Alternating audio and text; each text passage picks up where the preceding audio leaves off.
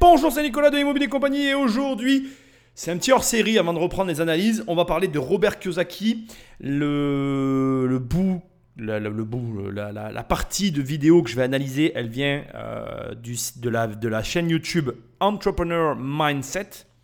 Le titre de la vidéo s'appelle Comment investir avec peu d'argent en 2021 avec Robert Kiyosaki.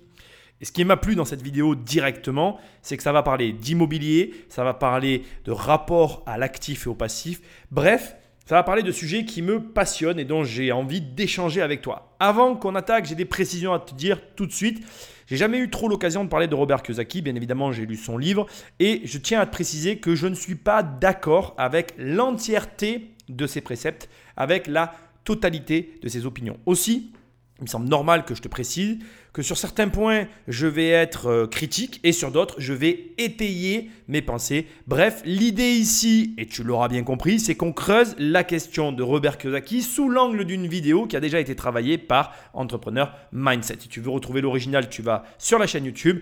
Et moi, sans plus de transition, je vais attaquer cette analyse sous format de podcast avec toi. Mais avant, comme d'habitude, je te propose de télécharger les 100 premières pages de mon livre Devenir riche sans argent sur le site immobiliercompagnie.com. Et sinon, tu peux directement aller sur Amazon, la Fnac, tu tapes riche, je suis en première page, tu cliques, tu cliques et tu reçois le livre dans ta boîte aux lettres. Sinon, si tu veux travailler avec moi, toujours sur immobiliercompagnie.com, dans l'onglet programme, il y a un seul programme, ça s'appelle 1 million et c'est aussi simple que ça, je t'aide à avoir un million d'euros de patrimoine. Alors attention, à crédit, c'est pas un virement du loto, c'est pas un virement tout court. On va devoir bosser pour ça. C'est un gros programme. Il y a 220 heures de vidéo, donc c'est pas un truc que tu vas faire sur le pouce en 30 secondes, c'est clair. Mais l'avantage, c'est que si tu suis les concepts du programme, tu vas faire de l'argent en immobilier. Bref, pour finir, tu as l'habitude maintenant, prends le téléphone d'un ami et abonne-le sauvagement à cette émission. Si tu n'oses pas faire ça, et je pourrais comprendre, bien que ça crée des relations et c'est ce qui m'aide le plus, laisse un commentaire et des étoiles là où tu écoutes l'émission, parce que les podcasts, c'est dur à référencer, et l'idéal pour moi, eh bien, c'est d'avoir un de tes commentaires et des étoiles, parce que je les lis et ça fait plaisir, et en plus, ça référence mon émission. Patrick Magneto. Si vous nous regardez depuis la maison que vous ne possédez pas, eh bien considérez que vous avez de la chance. Il en va de même pour tous ceux qui sont prêts à acheter une part du rêve américain. Mais si vous êtes parmi les millions qui essaient de vendre, c'est un très mauvais jour pour vous. Ces deux mots sur votre pelouse américaine ont maintenant la résonance d'une prière, un appel au Dieu du marché, sortez-moi d'ici. Maintenant, nous entendons parler d'une baisse de 27% dans le nombre de maisons vendues le mois dernier par rapport à juin. 27%, c'est une terrible nouvelle. L'Association nationale des agents immobiliers a rapporté la pire chute dans les ventes de maisons depuis qu'ils ont commencé à les comptabiliser à la fin des années 90. Et par rapport à l'année dernière, les ventes sont en baisse de plus de 25%. Donc, s'il y a un panneau dans votre jardin ce soir, y a-t-il quelque chose que vous pouvez faire à part espérer et attendre? Ce n'est pas vraiment une vision inspirante de l'accession à la propriété qui fait partie du rêve américain. Mais ce rêve nécessite un apport que 25 millions d'Américains au chômage ou sous-employés n'auront pas avant longtemps, voire jamais. Alors ici, on a une émission américaine dont on n'a pas la date, dont on ne sait pas à quoi elle correspond, et où on nous explique que euh, il y a une baisse du, prix, enfin qu'il y a une moins-value sur la vente des maisons de l'ordre de 25 à 30%, et que cette baisse est inhérente au fait que tout le monde vend. Alors ce mécanisme, on va en parler. Je veux juste préciser que on, ne sait pas. En tout cas, je n'ai pas prêté attention, je n'ai pas regardé euh, de quelle période date le reportage qu'on vient d'écouter. Mais il nous transmet une information essentielle et que j'aimerais que tu gardes dans un coin de ta tête, qui est hyper importante. C'est que le marché a toujours un comportement et que ce comportement influence le marché. C'est une espèce de boucle qui euh, est très particulière et dont il faut arriver à s'extirper le plus possible. Je vais te donner un exemple qui sera le mieux pour qu'on comprenne de quoi on parle. J'ai encore une dernière recommandation avant tout ça. Il faut bien comprendre que le marché américain est très différent du marché français. Il y a plusieurs éléments qui les différencient. L'un des principaux qui me vient à l'esprit quand je pense au marché américain de manière générale, et là je ne parle pas d'immobilier, mais, mais aussi quand même, c'est la vitesse d'exécution. C'est-à-dire que le marché français est un marché très lent, un marché où finalement on a une énorme inertie et cette inertie nous permet de réagir. Donc il y a toujours, quand tu entends des informations qui sont de sources américaines, une nécessité de prendre du recul et de bien comprendre que ça ne pourra jamais se passer comme aux États-Unis. Déjà aux États-Unis, quand tu achètes, dans la journée, c'est bouclé. Nous, quand tu veux acheter un bien immobilier, il faut 3 ou 4 mois. Donc déjà, quand tu compares une journée avec 3 ou 4 mois, tu comprends que la liquidité, elle ne peut pas être la même. Cette euh, durée, elle permet que, je l'ai déjà expliqué dans une émission, tu ne seras jamais à la page du marché immobilier, ce qui est plutôt le cas des Américains. Mais ce n'est pas quelque chose de vraiment négatif pour le coup, c'est quelque chose d'assez positif, spécifiquement quand il y a des crises. Ça te permet d'ajuster et de prendre les bonnes décisions. Deuxième élément, on est en train d'expliquer donc une notion ici qui n'est pas dit de façon frontale, mais c'est induit. C'est-à-dire qu'on t'explique que si tu mets un panneau à vendre sur ta maison alors que tout le monde vend, tu participes à la baisse. En gros, on t'explique que euh, s'il y a un mouvement dans un sens et que tu vas dans ce mouvement-là, tu vas participer à l'action générale du mouvement et du coup, tu vas avoir tendance à le faire euh, s'accentuer, à le faire continuer dans la direction dans laquelle il va. Donc l'exemple que je veux te donner pour illustrer tout ça, c'est si tu achètes un programme neuf. Les programmes neufs sont assujettis à des lois de défiscalisation. Ces lois de défiscalisation, elles ont une durée de péremption, si je puis me permettre. C'est-à-dire qu'en gros, tu vas devoir défiscaliser sur 9 ans. Et qu'est-ce qui se passe dans 9 ans? Il se passe que toutes les personnes qui ont acheté la même année, sur un an près, 9 ans après, vont vendre au même moment. Et si le programme neuf a sa construction dans les environs, il va avoir tendance à tirer les prix vers le haut parce que l'arrivée d'un programme neuf dans une région, ça a un effet positif, ça tire les prix vers le haut lors de sa construction parce que les programmes neufs se vendent plus cher. Si tu vends pendant la commercialisation d'un programme neuf en immobilier, tu vas avoir la capacité à vendre plus cher tes logements. Pourquoi? Parce qu'en fait, les logements du programme neuf vont tirer le marché vers le haut. Et si on compare les prix du programme voisin avec les prix de ton logement, eh bien là aussi, tu participes du coup à un mouvement de marché en même temps que ce mouvement a été amorcé par le promoteur. Et à l'inverse, 9 ans après, pour tous ceux qui auront défiscalisé, il y a une période où il ne faut absolument pas vendre parce que un mouvement de foule dans la même direction provoque une baisse de marché. pardon. Et ce qui est hyper amusant dans ce que je suis en train de te dire, c'est que ça ne veut pas dire que le marché a baissé. Ça veut juste dire que tout le monde fait la même chose au même moment. Ce qui nous amène sur une réflexion encore plus intéressante, et je te ferai remarquer que Robert Kiyosaki n'est pas encore là, c'est que en réalité, l'argent est plus lié à la psychologie que ce qu'on l'imagine. Et ce que tu perçois de l'argent influence bien plus le prix de ce que vaut les choses en réalité. Ce qui signifie que tu te dois de développer une réelle compétence dans un domaine d'activité quel qu'il soit. La compétence que tu développes à évaluer par exemple un marché, elle a une bien plus grande valeur au fait que tu vas faire une bonne affaire. Les bonnes affaires, ça va, ça vient. Ta capacité à connaître un marché, ça, ça a une valeur incommensurable. Et d'ailleurs, je fais une petite parenthèse, mais moi, c'est ce que je t'apprends à faire dans le programme 1 million. Je t'apprends à développer une vraie compétence. On est bien d'accord. Une formation, ça doit t'apprendre à développer une vraie compétence, à développer des outils qui te permettent sur le terrain concrètement d'agir. Et ça, je devais te le dire. Donc ici, on a une confédération des agents immobiliers américaines qui nous alerte sur un mouvement de foule. Ce mouvement de foule, peu importe la période, je t'ai dit quoi tout à l'heure, je ne sais pas de quelle période il s'agit dans le reportage, mais je sais que un mouvement de foule, dès qu'il a lieu, il a toujours la même conséquence dans les deux sens, à la hausse comme à la baisse. Ce qui veut dire que le conseil qu'on te dit tout le temps, ne suit pas la majorité, est à la fois le conseil le plus dur à suivre, parce qu'on a tous tendance à vouloir suivre la majorité, premièrement, et surtout, c'est le conseil le plus compliqué à mettre en place parce que tu as tendance à se dire tout le monde fait ça, alors je devrais sûrement faire ça. Sauf que là, on le voit bien, s'il y a bien une chose à faire, et c'est ce que dit la Confédération des agents immobiliers américains, c'est de ne pas vendre maintenant. Parce que tu vas contribuer à la baisse et tu ne vas faire qu'accentuer un phénomène qui a déjà tendance à arriver. Alors en l'occurrence, actuellement, je te l'ai déjà dit, dans tous les contenus que je produis, c'est le moment de vendre ta maison parce que du coup, tu contribues à la hausse. Et c'est marrant de voir que ça marche dans les deux sens. Mais il y a une autre chose aussi que je veux te dire, c'est que la Confédération des agents immobiliers américains est beaucoup plus puissante la Fédération française des agents immobiliers, la FNAIM. Pourquoi? Eh bien parce que déjà chez nous, ça n'est pas une fédération, mais il y a plusieurs fédérations. Tu as la SNPI, la FNAIM, tu en as plusieurs. Tu peux déjà te fédérer dans divers caisses. Ça, c'est une première chose. Et surtout aux États-Unis, c'est une confédération qui a un monopole. C'est-à-dire que là-bas, tu dois vendre par une agence et acheter avec une agence. Chez nous, on peut encore acheter sans les agences. Est-ce que cela va changer? Je ne le sais pas. Mais en tout cas, c'est comme ça. Et c'est intéressant de voir que les Américains s'en sortent très bien avec l'obligation d'avoir un agent immobilier. Et ça me paraît pas totalement anormal en fait. Alors après voilà, il y a les deux parties. Ce qu'il y a de bien chez nous, c'est que du coup ça te permet de te former parce que tu vas apprendre en faisant des erreurs et tu vas subir tes erreurs.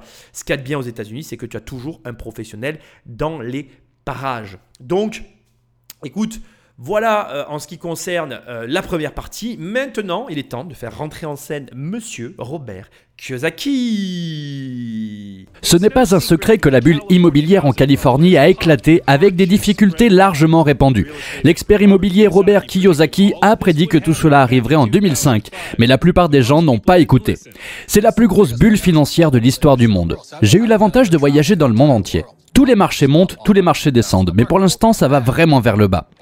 Il pourrait être bas pendant un long moment, simplement parce qu'il faudra juste plus d'acompte, plus d'apport, parce que plus personne ne fait confiance en personne. Ici, Robert Kiyosaki nous dresse un tableau général hyper intéressant, parce que quelque part, ce dont il parle, tu vas le connaître.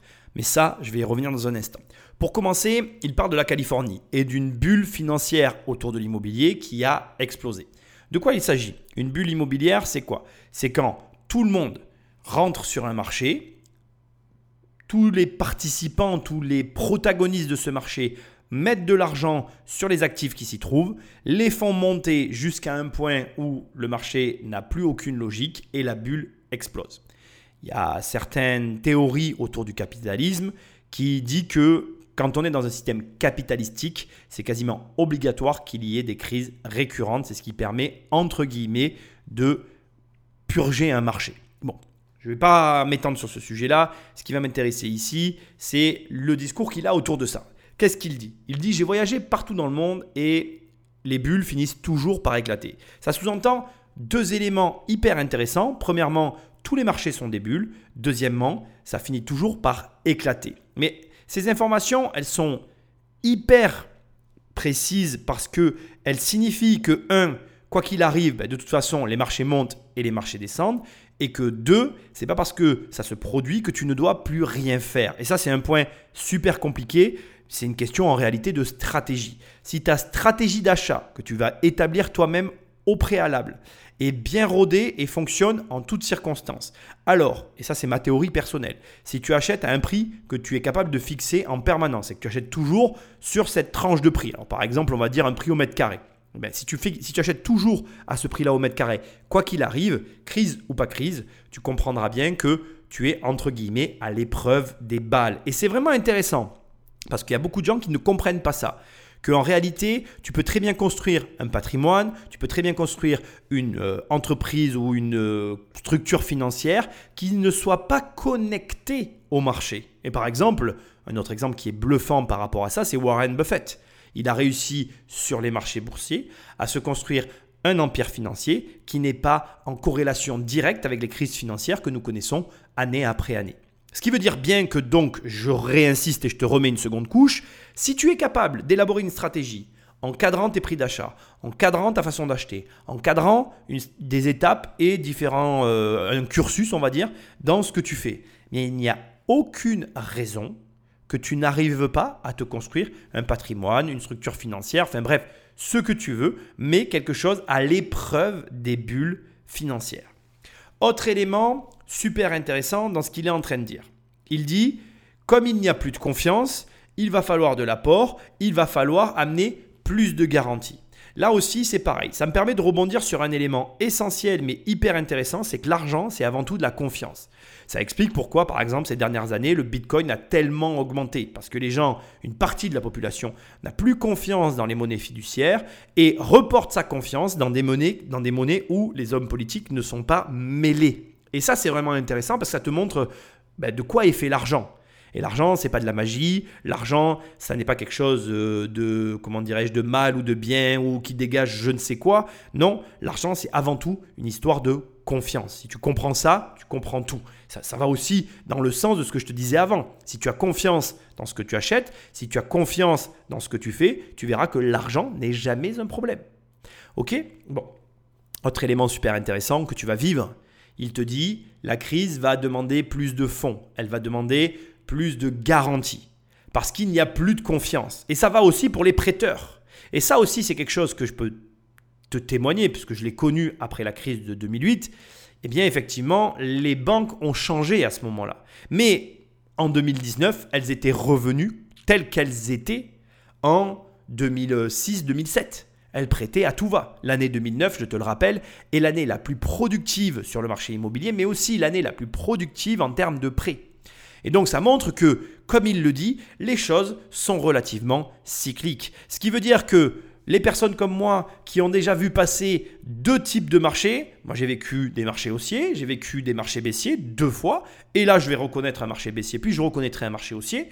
Plus tu vas avoir de recul, plus tu vas comprendre les process, plus tu vas comprendre les process, plus tu vas comprendre comment gagner de l'argent, plus tu vas savoir comment en gagner, moins ce sera un problème pour toi d'en avoir. Et c'est vraiment juste là, il vient de te résumer, on va dire, le fond, la compréhension que tu dois avoir de tout ça. Le reste, c'est des petits réglages que tu vas être en mesure, plus ou moins, ben, d'ajuster en fonction de la situation générale. Mais si tu as compris ce que je viens de t'expliquer, tu as compris comment tout ça marchait. Ce qui veut dire que là, on est sur le haut d'une vague, sur une pointe, la, la, chute va finir par arriver. Et quand elle sera là, ben, tous ceux qui seront en mesure de remettre sur le tapis des garanties, de l'argent, du cash, vont pouvoir continuer à faire leur marché. Choisis ton camp. Kenny, vous possédez beaucoup de biens immobiliers Est-ce que votre maison est un actif? Non, pas ma résidence personnelle. Ça ne produit aucun revenu. Je paie la banque tous les mois. C'est l'actif de la banque. Mais tout le monde me dit que ma maison a pris en valeur. Mais ce sont des gains en capital, pas de flux de trésorerie. Et c'est ce que les gens découvrent maintenant dans l'immobilier. Le marché s'est effondré et c'est partout dans le monde. La valeur de leur maison a été aspirée. Et donc maintenant que les gens n'ont plus d'argent, ils découvrent que c'est un passif, parce qu'ils doivent toujours payer la banque pour cette hypothèque. Disons qu'ils ont acheté une maison pour 200 000 dollars. Ils doivent encore 180 000 dollars, mais la maison ne vaut plus que 100 000 dollars et ils découvrent maintenant que leur maison n'est pas un actif, c'est un passif. Votre maison n'est pas un actif. Mon avis sur la question est relativement mitigé et c'est un point que je ne partage pas avec Robert Kiyosaki. Sur le fond, il a raison. Et sur la forme aussi. Si tu t'en tiens à ses explications, bien ça paraît relativement peu contrecarrable. je ne sais pas si ça se dit ça. On ne peut pas contrecarrer ses arguments. Tu as compris ce que je voulais dire. Bref. Euh, la vérité, c'est que Robert Kiyosaki nous explique que notre maison ne produit pas de revenus, donc pas de flux de trésorerie, donc elle ne peut pas être un actif. Et comptablement, il a complètement raison. Mais de mon point de vue, il y a beaucoup d'autres éléments qui viendraient contrecarrer ce point de vue-là. Et je pense qu'il y aurait matière à discuter. Je ne vais pas ici te donner tous les arguments que je vais avoir. Je vais juste m'appuyer sur la deuxième partie de ses propos quand il nous dit, imaginons qu'il y a un couple qui a acheté une maison 200 000 euros, qu'il leur reste à rembourser 180 000 euros et que la valeur du marché a aspiré la valeur de leur maison. Ça, c'est un élément intéressant sur lequel je vais revenir. Mais euh, donc, la, la, valeur de leur maison a disparu et qu'elle ne vaut plus que 100 000 euros. Et là, effectivement, il pointe du doigt le fond du problème qu'il veut montrer, c'est-à-dire que le couple ne peut plus vendre sa maison. Parce que s'il vend la maison, il est en perte de 80 000 euros. Et si tu pars avec 80 000 euros, tu ne vas pas réellement évoluer financièrement. Or, à l'inverse, tu comprends bien que il y a des personnes qui veulent acheter des maisons. D'abord, tu as déjà entendu la phrase euh, oui, tu donnes un loyer dans le vent, tu payes l'argent à un propriétaire. Et c'est vrai que c'est une question autour de laquelle on peut tourner. Maintenant, j'aimerais que tu réfléchisses à ce que je vais te dire tout de suite. Imaginons que ce même couple, ils aient payé leur maison 100 000 euros et que effectivement, à un moment donné, elle évalue 180 000 euros au point le plus haut, mais qu'aujourd'hui, elle ne valent plus que 100 000 euros et que le reste tendu est de 80 000 euros. Tu es d'accord avec moi que, en réalité, ce couple est toujours dans la catégorie que pointe du doigt Robert Kiyosaki ici, c'est-à-dire il a une résidence principale qui n'est pas un actif, qui ne produit pas de flux de trésorerie, mais en termes de possibilités de vie, ils sont beaucoup moins interdépendants du marché, puisque même au marché le plus bas, ils peuvent toujours revendre leur maison, récupérer 20 000 dollars et repartir sur une nouvelle acquisition. Donc en vérité, ça te montre et ça étaye ce que je te disais tout à l'heure. Le problème n'est pas celui que Robert Kiyosaki pointe du doigt. Le problème, c'est d'être capable d'arriver à acheter un bien toujours au bon prix, quoi qu'il arrive. Et donc la difficulté, c'est qu'à des moments dans la vie, et je ne vais pas te le cacher, tu ne pourras pas acheter ce que tu veux. Tu ne pourras pas te payer le bien que tu décides que tu dois te payer. Tu vas devoir intégrer dans tes achats, y compris ceux de la résidence principale, une espèce de normalisation du prix dans laquelle tu devras absolument rentrer pour que cette maison, quoi qu'il arrive, soit aussi à l'épreuve des balles. En gros, ta résidence principale, pour qu'elle devienne une résidence principale viable, doit rentrer dans le cadre d'une stratégie. En l'occurrence, c'est ce que je t'apprends à faire dans le programme 1 million. Il y a un programme sur comment acheter sa résidence principale pour que comme je viens de te l'expliquer, sur ta RP, tu puisses faire un plan et voir comment tu peux évoluer à ce niveau-là, niveau-là sans que l'achat des RP vienne entacher ta progression en tant qu'investisseur. Mais je veux revenir donc au sujet de base. Robert Kiyosaki nous dit l'ARP ne produit pas de flux de trésorerie. Là-dessus, je n'ai rien à dire. Il dit ça n'est pas un actif. Je ne suis pas complètement d'accord parce qu'il y a une chose qui ne sera jamais dite par rapport à ça, c'est que tous les systèmes ne sont pas les mêmes. Et il faut bien comprendre que Robert Kiyosaki parle du système américain avec sa vision américanisée de la finance, qui est une vision très différente de celle de la France. Et là aussi, je pense qu'il y aurait des réflexions à mener parce que d'un point de vue fiscal, par exemple, la, résidence principale ne produit pas les mêmes résultats en France qu'aux États-Unis. Et ça, tu dois absolument le prendre en compte dans ta réflexion. Ça n'est pas aussi simple que d'écouter un investisseur américain qui te parle d'un comportement par rapport à, une société qui a d'autres règles. Maintenant, on va quand même le reconnaître et je suis quand même obligé de te le dire, l'ARP, c'est un vrai sujet. Parce que je ne dis pas qu'il a tort quand même, hein. je te dis juste que je ne suis pas complètement d'accord avec lui. Il a raison sur certains points, il n'a pas tort complètement non plus. C'est un point sur lequel trop de personnes foncent tête baissée parce que leur entourage, la société, les pousse à acheter une RP. Ils achètent la RP sans réfléchir, sans même élaborer une stratégie autour d'elle et ils se retrouvent, et c'est là où je vais le rejoindre, dans des situations critiques. Et la vérité, c'est que c'est ce comportement-là qu'il faut bannir. Pas le fait d'acheter une maison, pas le fait de dire que la maison est un actif ou un passif, ce n'est pas le problème. Le problème, c'est la façon dont tu l'achètes, la réflexion que tu mènes derrière une maison. Et je te blâme pas, personne ne t'apprend ça. D'ailleurs, pour ça que Immobilier Compagnie existe. Mais voilà, ne fais pas n'importe quoi. Rappelle-toi, Robert Kiyosaki est devenu riche grâce à un livre. Ça a changé son rapport à tout ça et tu vas voir, on va continuer de parler de la résidence principale parce que le plus étonnant dans tout ça, c'est que même s'il dit que ce n'est pas un actif, eh bien, il n'est pas le dernier sur la liste à en posséder une. Donc dans le monde d'aujourd'hui, si vous voulez être riche, vous devez savoir qu'il y a une différence entre l'actif et le passif. Une des raisons pour lesquelles tant de gens sont financièrement en difficulté aujourd'hui est simplement parce qu'ils confondent les deux. Les actifs tels que votre maison n'est pas un actif. Votre voiture n'est pas un actif. Quand j'étais jeune garçon, mon riche père m'a appris que vous devez comprendre un état financier. Donc ceci est un compte de résultats, et ça c'est un bilan. Bon, c'est vraiment simplifié. Ce qui crée quelque chose pour être un actif est tout simplement un actif. L'argent rentre dans votre poche. Et un passif prend de l'argent de votre poche. Donc, pour la plupart des gens, leurs maisons ne sont pas des actifs ou des passifs, parce que chaque mois, il faut de l'argent pour vivre dans cette maison. Même ceux qui disent, eh bien, je n'ai pas de dette dans ma maison, je l'ai remboursée. Écoutez, vous avez toujours l'assurance, vous avez toujours de l'entretien, de la maintenance. Je ne peux pas lui donner tort, parce qu'effectivement, la plupart des gens confondent l'actif et le passif. Il y a une problématique de consommation, il y a un rapport à la société, un rapport à la télévision, à la publicité. Bref, je pense que ce n'est pas aussi simple que, de, juste déclarer ils confondent. Ils confondent, c'est vrai, mais il y a aussi tout un cadre qui les tire, qui les pousse vers le fait de confondre. Ils ne se retrouvent pas à confondre par hasard. Rien n'est fait. Rien n'est fait aujourd'hui. Bon, je sais que Robert Kiyosaki partage mon avis, mais rien n'est fait pour que les gens soient en mesure de distinguer les actifs des passifs. Pour que les gens comprennent les comportements qu'ils devraient adopter vis-à-vis de leur argent. La plupart des gens, et c'est pas un reproche, ils veulent gagner beaucoup d'argent, en profiter sans aucun souci et surtout sans avoir aucun questionnement.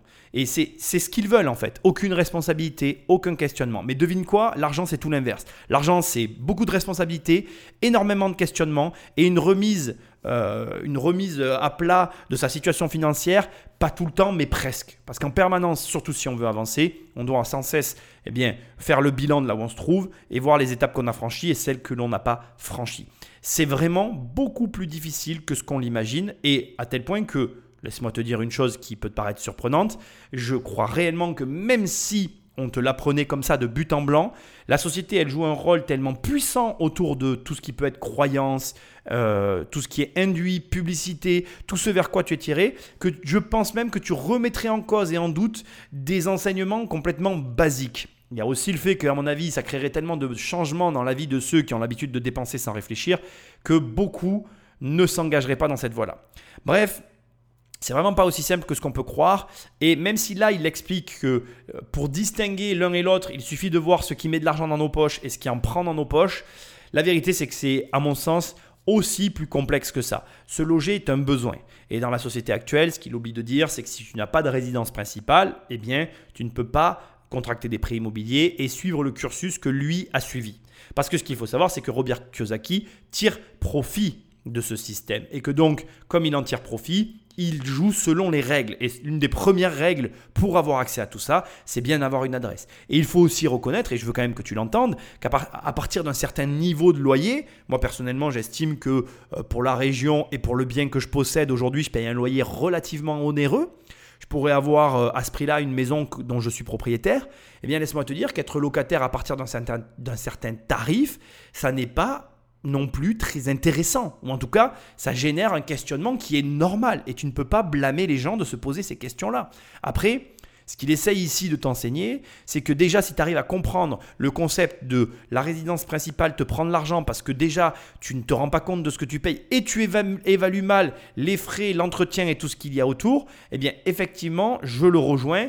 Il a réussi à te faire passer un message très fort qui est que acheter sa maison, ça n'est pas simplement l'acheter. Il y a beaucoup de gens qui croient que, à tort, en achetant une maison, c'est fini, ils ont acquis leur maison et ils payent tous les mois le montant du crédit et voilà. Mais non, il y a beaucoup d'éléments autour, et ceux qui ont des maisons le savent, comme l'entretien, comme les pannes, comme tout ce qui se passe autour de la maison, qui font que le prix affiché et le prix payé mensuellement n'est pas le seul prix que nous coûte la maison. Une maison, en réalité, nous coûte énormément d'argent, bien plus que ce qu'on l'imagine. Et c'est très difficile, en fait, d'arriver à se dire, OK, euh, je vais à un moment donné faire une pause sur les maisons, ma maison, sur mes résidences principales pour peut-être favoriser un actif qui me met de l'argent dans les poches.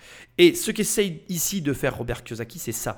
C'est de t'envoyer un premier message qui dit oui, tu peux t'acheter une maison, mais sache que cette dernière va te coûter plus cher que ce que tu l'imagines. Et si tu mobilises ta réflexion, ton énergie, ton argent, tes finances dans un actif qui, lui, t'amène réellement de l'argent dans la poche, eh bien, tu auras des résultats totalement différents. Et là-dessus, il a aussi raison. Encore une fois, je veux quand même modérer ses propos en conclusion de cette partie-là, parce que la résidence principale, il en faut une. Et c'est un sujet qu'il faut régler de toute façon. Donc, il y a plusieurs façons de régler ce problème. Il devra être réglé durant ta vie d'investisseur. À toi d'élaborer autour de ça une stratégie qui soit à la fois convenable pour tes affaires, mais à la fois convenable aussi pour ta vie personnelle. Et arriver à manager les deux, c'est sans doute, à mon sens, la clé de la réussite. Est-ce qu'une maison est un actif Non, mais la banque le considère. Ils vous disent que c'est un actif. Et les planificateurs financiers diront que c'est un actif. Mais la réalité, c'est que ce n'est pas un actif si ça ne met pas d'argent dans votre poche. Et une maison ne fait que de sortir de l'argent de votre poche. Et quand les gens cherchent la petite bête, ils disent si vous possédez une maison, eh bien vous avez une déduction pour les intérêts. Oui, mais c'est de l'argent qui sort de votre poche. Et le mieux que vous puissiez obtenir est 40 centimes sur un dollar. Donc, on vous donne un dollar et vous récupérez 40 centimes. Il reste 60 centimes, ce n'est pas un calcul difficile. Dans mon monde, je vois des gens qui courent après des objets brillants. C'est ce que la plupart des gens font. La plupart des gens courent après des objets brillants.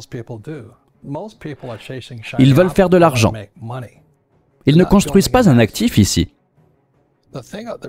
C'est le plus grand risque. Ce passage est mythique parce qu'en fait, il te dit plusieurs choses avec finalement euh, une seule phrase et c'est vraiment très intéressant. Déjà, il commence par te dire que au bout du compte, les gens ne voient que ce qu'ils veulent voir. Puisqu'il t'explique qu'en gros, c'est pas parce qu'on te dit que tu peux déduire euh, les intérêts de ta feuille d'impôt que tu gagnes forcément de l'argent. D'ailleurs, il te le montre mathématiquement. Il te dit en gros, si tu gagnes 40 centimes sur un dollar, bah, il en reste 60 qui sortent de ta poche. Et c'est souvent le cas.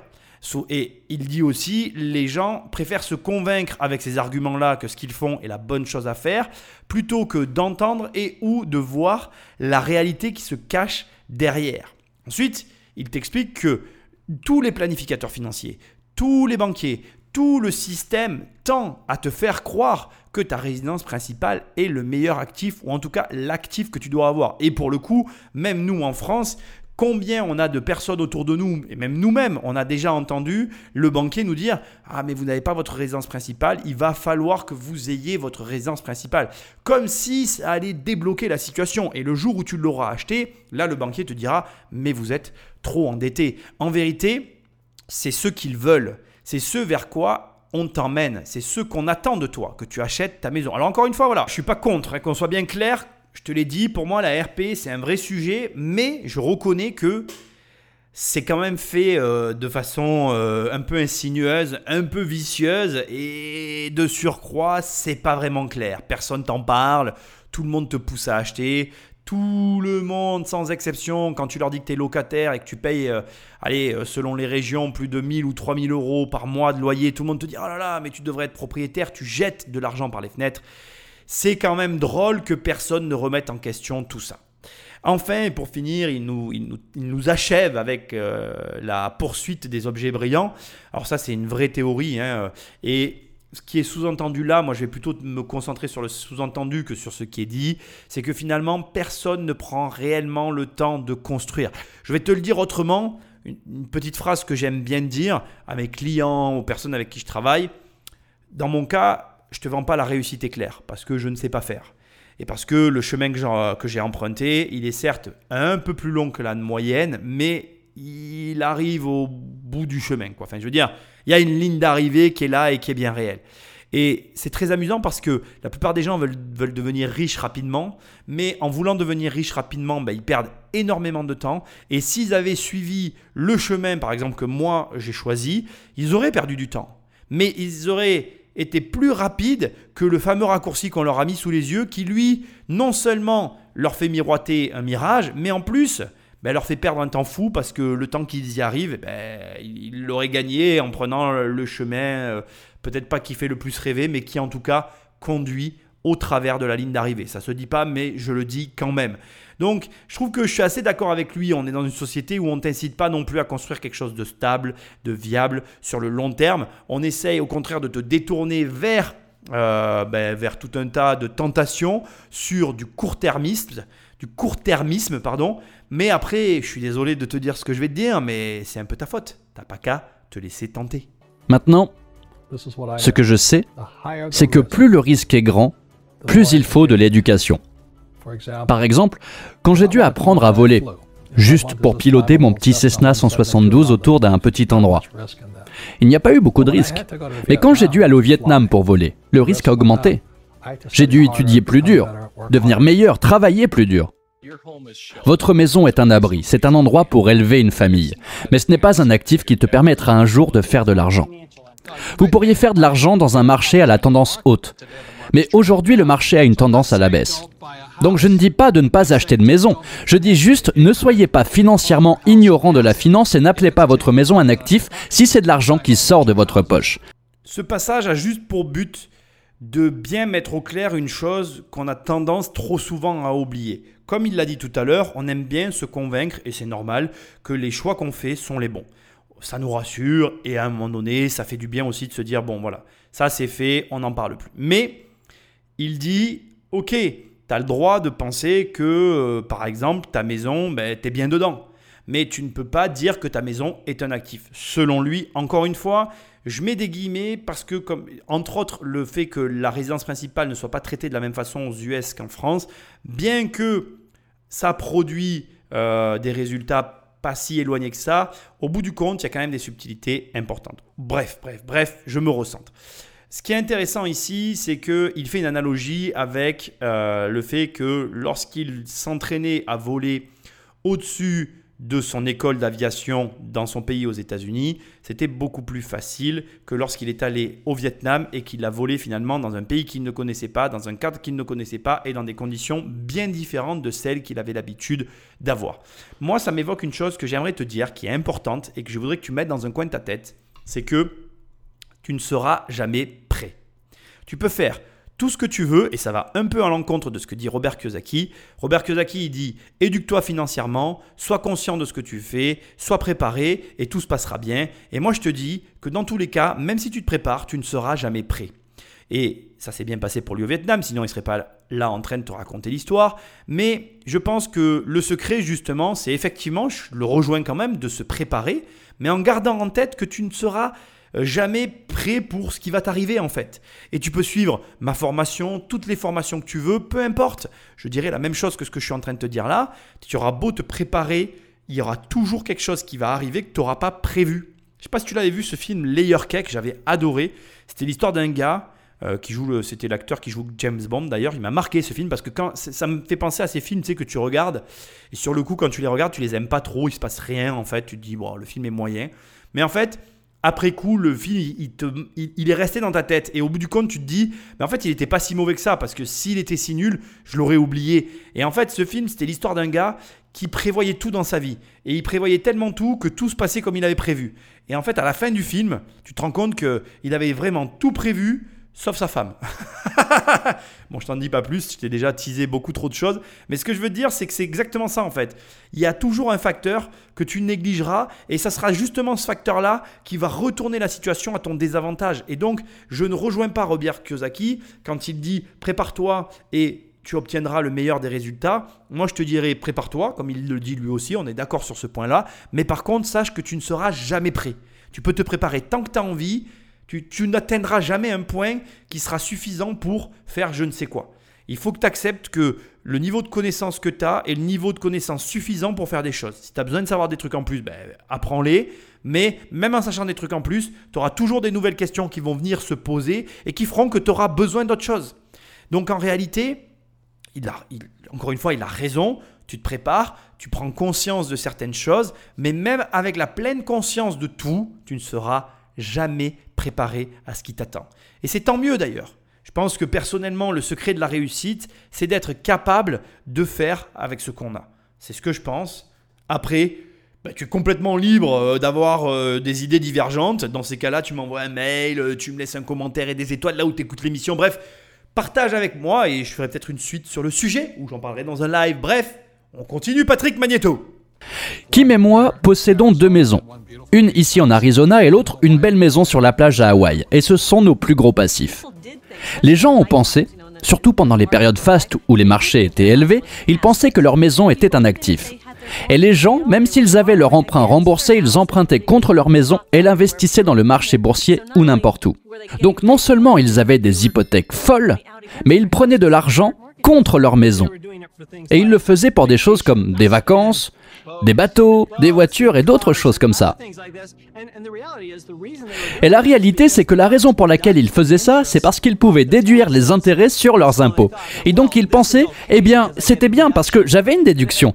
Et ce n'est pas parce que vous avez une déduction que c'est une bonne chose à faire. Ici, Robert nous explique brièvement les comportements compulsifs de certains vis-à-vis -vis de leur résidence principale et Finalement, ces derniers se cherchent des excuses au travers euh, de déductions fiscales auxquelles ils ont droit lorsqu'ils font un emprunt hypothécaire, un emprunt tout court.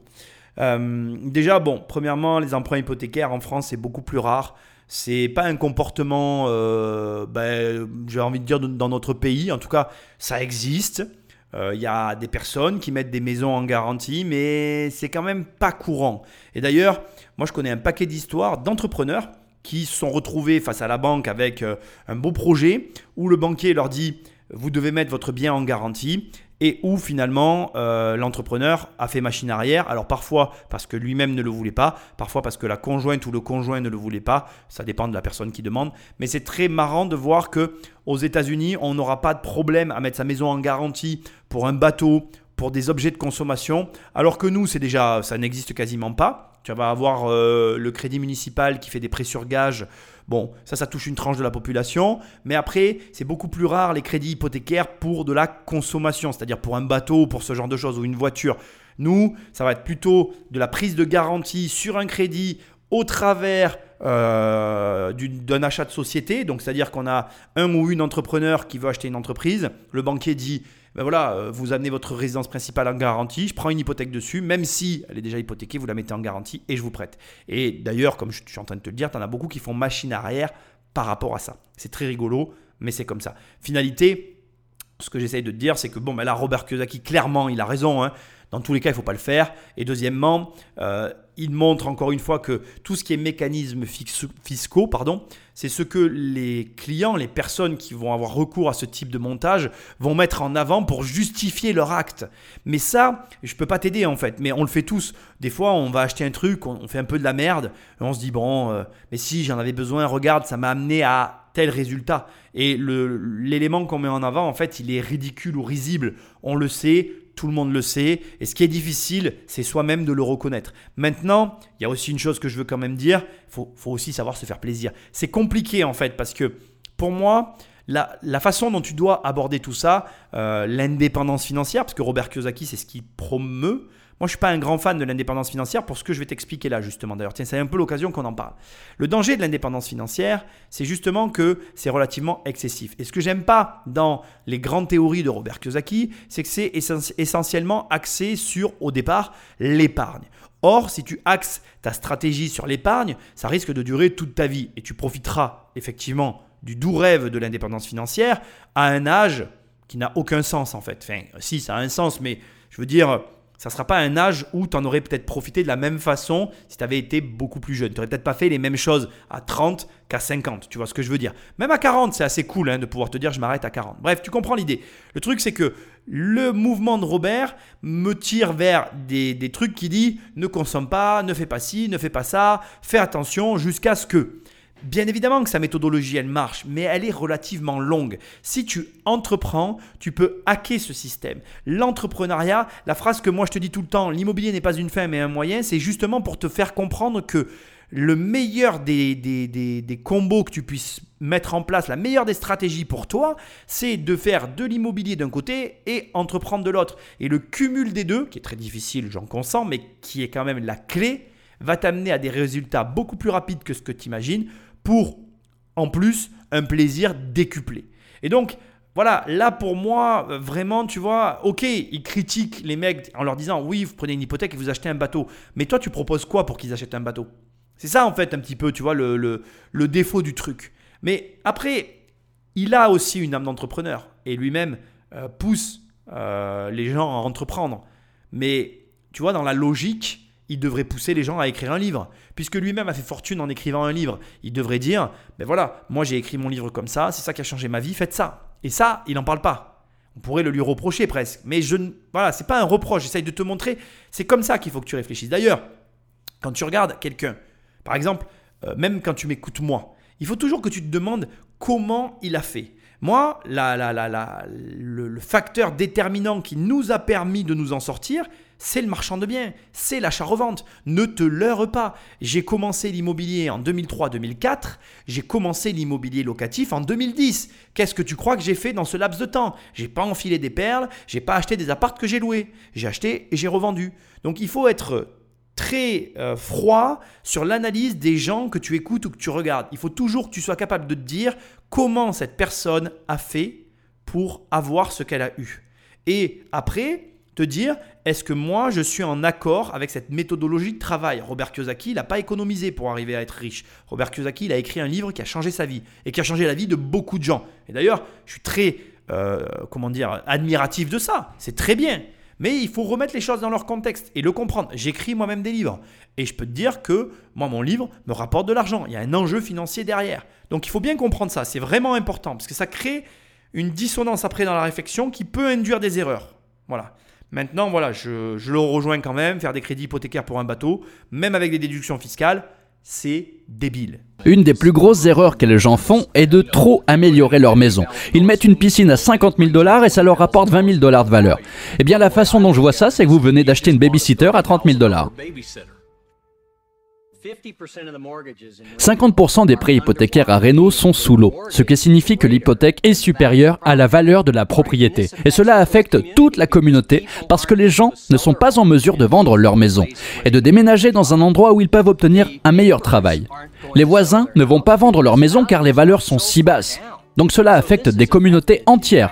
Et encore une fois, nous avons entendu des gens dire que votre maison est un actif. Nous parlons ici d'éducation financière. Et c'est l'une des plus grandes leçons financières que notre pays a dû apprendre de manière très dure. Que votre maison n'est pas une valeur sûre. C'est déjà arrivé par le passé. Et ce qui va encore arriver, c'est que de nouvelles lois vont aussi arriver. Et de nouveaux crédits vont être perdus à nouveau dans quelques années. Et les prix vont augmenter. Et les gens recommenceront. Voilà un petit scénario qui s'adresse réellement aux États-Unis, mais qui pourrait être euh, franchement diffusé à la télé et évangélisé dans le monde entier, tant c'est intéressant. On nous parle de Renault dans un second temps, je reviendrai après sur le premier temps. On nous, parle, on nous explique qu'à Renault, en fait, la plupart des prêts hypothécaires sont sous l'eau parce que la valeur de la maison est largement inférieure à la valeur du crédit. En gros, on a des maisons qui ont été achetées à 200 000 euros et on a euh, une valeur sur le marché qui est de 100 000. Donc, comme, on disait, comme disait tout à l'heure Robert Kiyosaki, quand euh, tu as 180 000 euros de crédit et que ta maison vaut 100 000 euros à la revente, eh bien, tu ne vends pas. Et comme il le dit, c'est super complexe parce que derrière, ça implique tout un tas d'éléments. C'est-à-dire que tu as des gens qui vendent pas des maisons, qui remettent pas des maisons sur le marché, qui bloquent des nouveaux accédants à la propriété. Ça sclérose complètement un marché immobilier et ça empêche un renouvellement des populations tout en les empêchant, ben, par exemple, notamment aux États-Unis, de suivre le travail, ce qui est là-bas une notion très importante puisque je te rappelle qu'aux États-Unis, ben, on, on, suit le travail, mais aujourd'hui, on parle des États-Unis comme ça, mais dans tous les pays du monde, ça va devenir comme ça. Le travail se raréfie, tu ne vas plus avoir le loisir de te dire, je m'installe là pour toute ma vie et on verra bien, adviendra que pourra, euh, je trouverai du travail dans cet endroit-là. Ça a existé, il est probable que pour nos enfants, ça n'existe plus. Et donc si ta maison te fait perdre 100 000 euros si tu la revends parce que tu l'as mal achetée, t'es très mal. Tu peux pas partir, tu n'as plus de travail, tu vas vite te prendre le mur et ça va peut-être très très vite euh, se, s'arrêter. Le rêve va s'arrêter. Et au tout début, donc dans la première partie, ils ajoutent un élément que je trouve encore plus intéressant. Ils nous disent ben, euh, les gens, en fait, eux, ils ont tendance à construire des piscines qui leur coûtent 50 000 dollars pour une valorisation euh, totale sur le bien de 20 000 dollars. Donc en gros, on fait une piscine de 50 000 dollars et si on revend la maison, ben, on a gagné que 20 000 dollars. Donc on a perdu 30 000 dollars. Et Robert Kiyosaki, avec une touche d'humour, nous dit c'est le prix de la nounou. Et en fait, euh, c'est de l'humour parce que la vérité, c'est que c'est un mauvais calcul. Et c'est assez vrai. Moi, je connais beaucoup de gens autour de moi qui, très jeunes, se sont achetés de superbes baraques, piscines, etc., etc. Les maisons, honnêtement, n'étaient pas si ouf que ça. Elles sont très très belles. Attention, je ne veux pas critiquer la, maison de mes amis, mais c'est pas euh, c'est pas la maison euh, complètement euh, de folle d'architecte avec vue sur les collines. Enfin, tu vois, c'est des très belles maisons pour des jeunes qui commencent dans la vie. C'est même très très beau. Mais personnellement, j'avais la sensation que c'était au-delà de leurs moyens. Et Aujourd'hui, le temps a passé et j'aimerais franchement parler, discuter du rapport à la maison avec ces gens-là de façon tout à fait objective, c'est-à-dire est-ce que réellement cette maison leur a amené le bonheur qu'ils en attendaient? Premièrement, est-ce que deuxièmement, ils ne se sentent pas enchaînés à cette maison? Et troisièmement, est-ce que réellement l'évolution dans le temps de la maison est à la hauteur de leurs espérances? Alors aujourd'hui, il y a le Covid qui a drôlement boosté euh, la valeur des maisons, ce qui effectivement, pour ceux qui oseront vendre, et je n'ai de cesse de le répéter, euh, est une opportunité en soi, mais combien seront-ils à l'arrivée? Je serais curieux de le savoir. Finalité, je suis globalement d'accord avec ça. On a, on, a un rapport à notre quotidien qui est vraiment déformant. C'est-à-dire que on va avoir tendance à surdépenser pour notre vie au quotidien et à sous-dépenser pour notre futur. Et c'est rigolo de voir à quel point on n'a pas la capacité à prendre le recul nécessaire pour le voir en fait. On, se convainc soi-même que ce qu'on fait est bien pour nous et que demain on verra, eh bien on s'en sortira toujours. Sauf que je, laisse-moi te le dire en fait, euh, en termes d'intelligence financière, ce genre de comportement, c'est de loin le pire à avoir.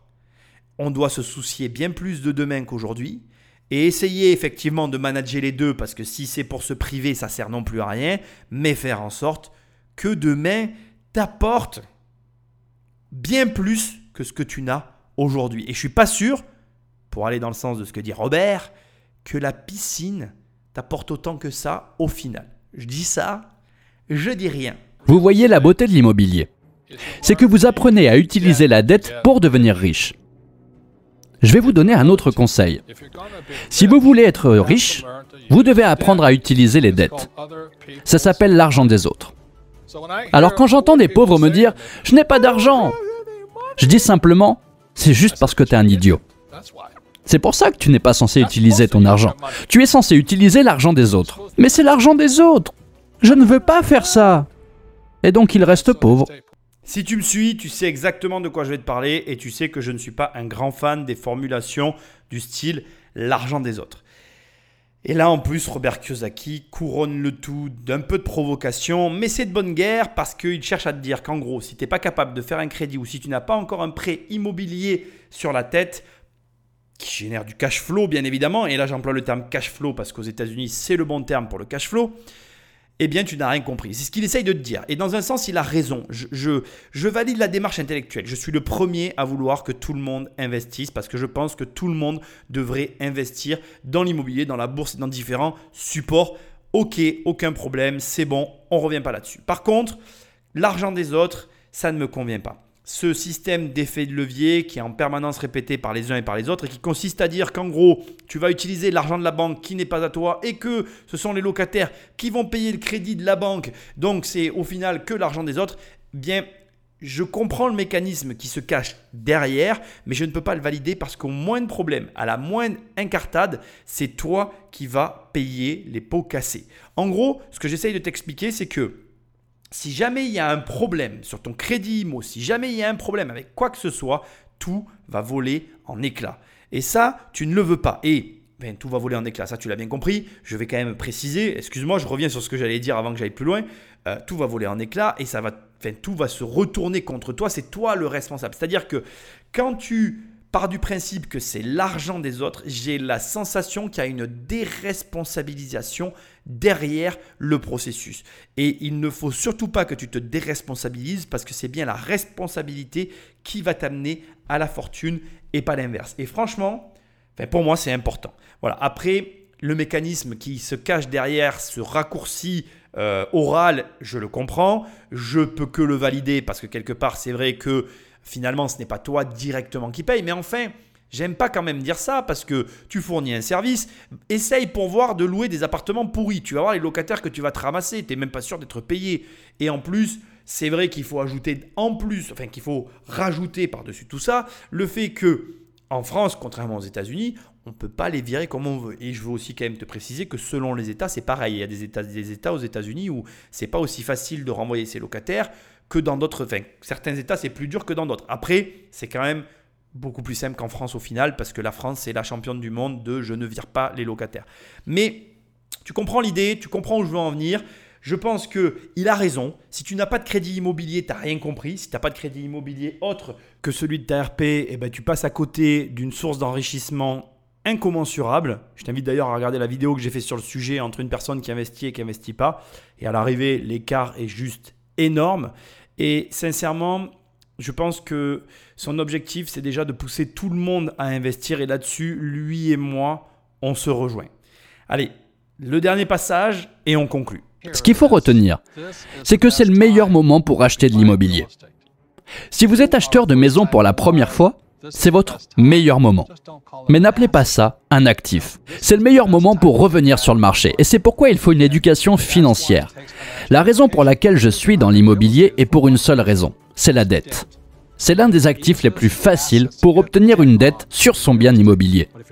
Mais si vous voulez utiliser la dette, vous devez être très intelligent financièrement. Sinon, si vous n'êtes pas intelligent, continuez juste à considérer votre maison comme un actif. J'aime beaucoup le mot de la fin parce qu'il te montre que effectivement, euh, pour lui, l'immobilier, c'est un effet de levier exceptionnel. Parce que ça te permet d'accéder à une dette qui te permet d'accéder à des montants auxquels tu n'as pas accès en temps normal. Et là-dessus, ben, celui qui te dit qu'il a tort, il n'a rien compris. Et c'est une réalité. Après, comme il le dit aussi, tu as besoin d'avoir une certaine forme de compréhension du marché, d'intelligence et de réflexion pour réussir à en tirer parti. Et ça, tu vas le développer au fur et à mesure. Je ne vais pas te dire que, comme lui il le fait, il faut te former, etc. Tu le comprends, tu lis des livres, mais aussi tu te formes, mais aussi tu passes à l'action. Et c'est très précisément un doux mélange de tous ces éléments-là, saupoudrés avec beaucoup d'action et d'expériences qui vont s'accumuler petit à petit, qui vont t'amener à des résultats différents. Robert Kiyosaki, bon, j'ai jamais eu trop l'occasion d'en parler, mais ça reste quelqu'un qu'il faut suivre, écouter, dont les réflexions t'amèneront à, euh, bien évidemment, passer à des niveaux supérieurs. moi, je ne suis pas d'accord avec tout ce qu'il dit parce que j'ai des visions qui divergent, mais c'est bien normal. Si lui, il me connaissait, il ne serait pas non plus d'accord avec tout ce que je dis. Et c'est aussi normal. En vérité, ce que je veux que tu gardes en tête et que tu intègres, c'est qu'il y a autant de vérité que ce qu'il y a d'investisseurs. Et que, franchement, personne n'a tort, personne n'a raison. Toi, tu dois juste trouver des personnes avec lesquelles tu vas avoir une certaine affinité, tu vas arriver à mieux comprendre les messages qui sont transmis et surtout, tu vas atteindre de nouveaux objectifs au travers des contenus qui peuvent être proposés. Je suis super content d'avoir fait ce petit hors-série, cette petite émission bien particulière. Laisse-moi te dire une chose quand même super intéressante parce que je vais conclure en te disant aussi une chose qu'on ne te dit pas assez sur l'immobilier. Au moment où j'enregistre cette émission, il est 23h48. J'ai couché ma fille et j'ai dû revenir au bureau pour l'enregistrer parce que je veux être régulier sur les podcasts. Pourquoi j'ai dû faire ça? Parce que j'ai dû aller sur un chantier et que j'avais pas grand chose à y faire, mais j'ai dû faire des petits réglages, j'ai débarrassé des éléments parce qu'on avait une femme de ménage qui devait venir tout simplement pour mettre propre le chantier parce qu'on doit le livrer pour le 1er juillet. tout ça pourquoi? Bien en fait parce que j'ai des délais, j'ai des deadlines et je dois bosser. L'immobilier c'est quand tout est en place, beaucoup de tranquillité, un revenu assuré, stable, sûr, mais ça demande beaucoup de travail, beaucoup de réflexion et parfois aussi beaucoup de sacrifices. Ma fille et ma femme dorment, je suis en train de finir d'enregistrer cette émission et je trouve que ça tombe à point nommé pour te montrer que il n'y a pas ce que ce que tout le monde te montre, le doux rêve, le, beau fantasme du, rentier qui se dort euh, la, pilule au soleil avec euh, les pieds en éventail et le cocktail sur euh, le hamac. Donc c'est vrai que ça peut exister, c'est vrai que ça peut être la finalité, tu peux arriver à ce niveau-là, mais ça va te demander beaucoup de travail. Et à tous les moments, aujourd'hui, tu pourrais très bien imaginer que j'ai les moyens de payer quelqu'un pour faire ce que je fais. Oui, tu as raison, mais en réalité, je paye des gens pour faire déjà ce que je fais. Je vais vérifier et je vais arranger les problèmes. Et je suis là aussi pour faire le tampon. Et je suis là aussi pour parfois faire des choses que personne ne veut faire parce que c'est ça qui me fait gagner de l'argent. En vérité, l'immobilier, c'est quelque chose de très vivant, de très palpable, qui s'introduit réellement dans ta vie et qui va venir la changer. Et ça, il faut que tu le mesures. Et, il n'y a rien en vérité, à part le fait de le vivre, qui pourra t'amener à le comprendre.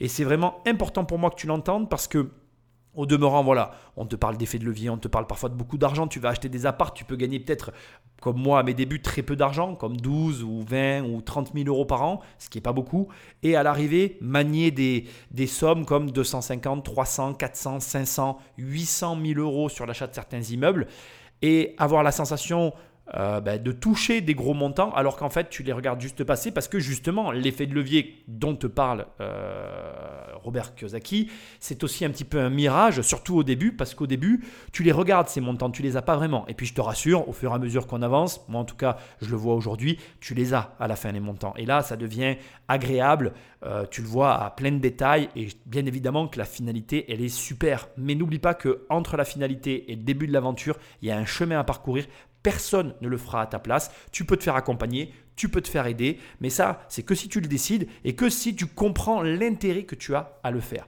Moi, mon rôle, c'est de te rappeler ben, que j'ai un programme qui s'appelle 1 million qui t'aide à avoir ton premier million d'euros de patrimoine immobilier. Je t'aide à ça, c'est déjà bien. Je peux t'accompagner au-delà, mais déjà, il faut les construire pour pouvoir aller au-delà. Et je me rends compte qu'il y a beaucoup de gens qui ont 1 million d'euros de patrimoine, mais qui ne les ont pas construits correctement pour la suite. Et donc, je t'apprends les bases pour ensuite aller bien au-dessus.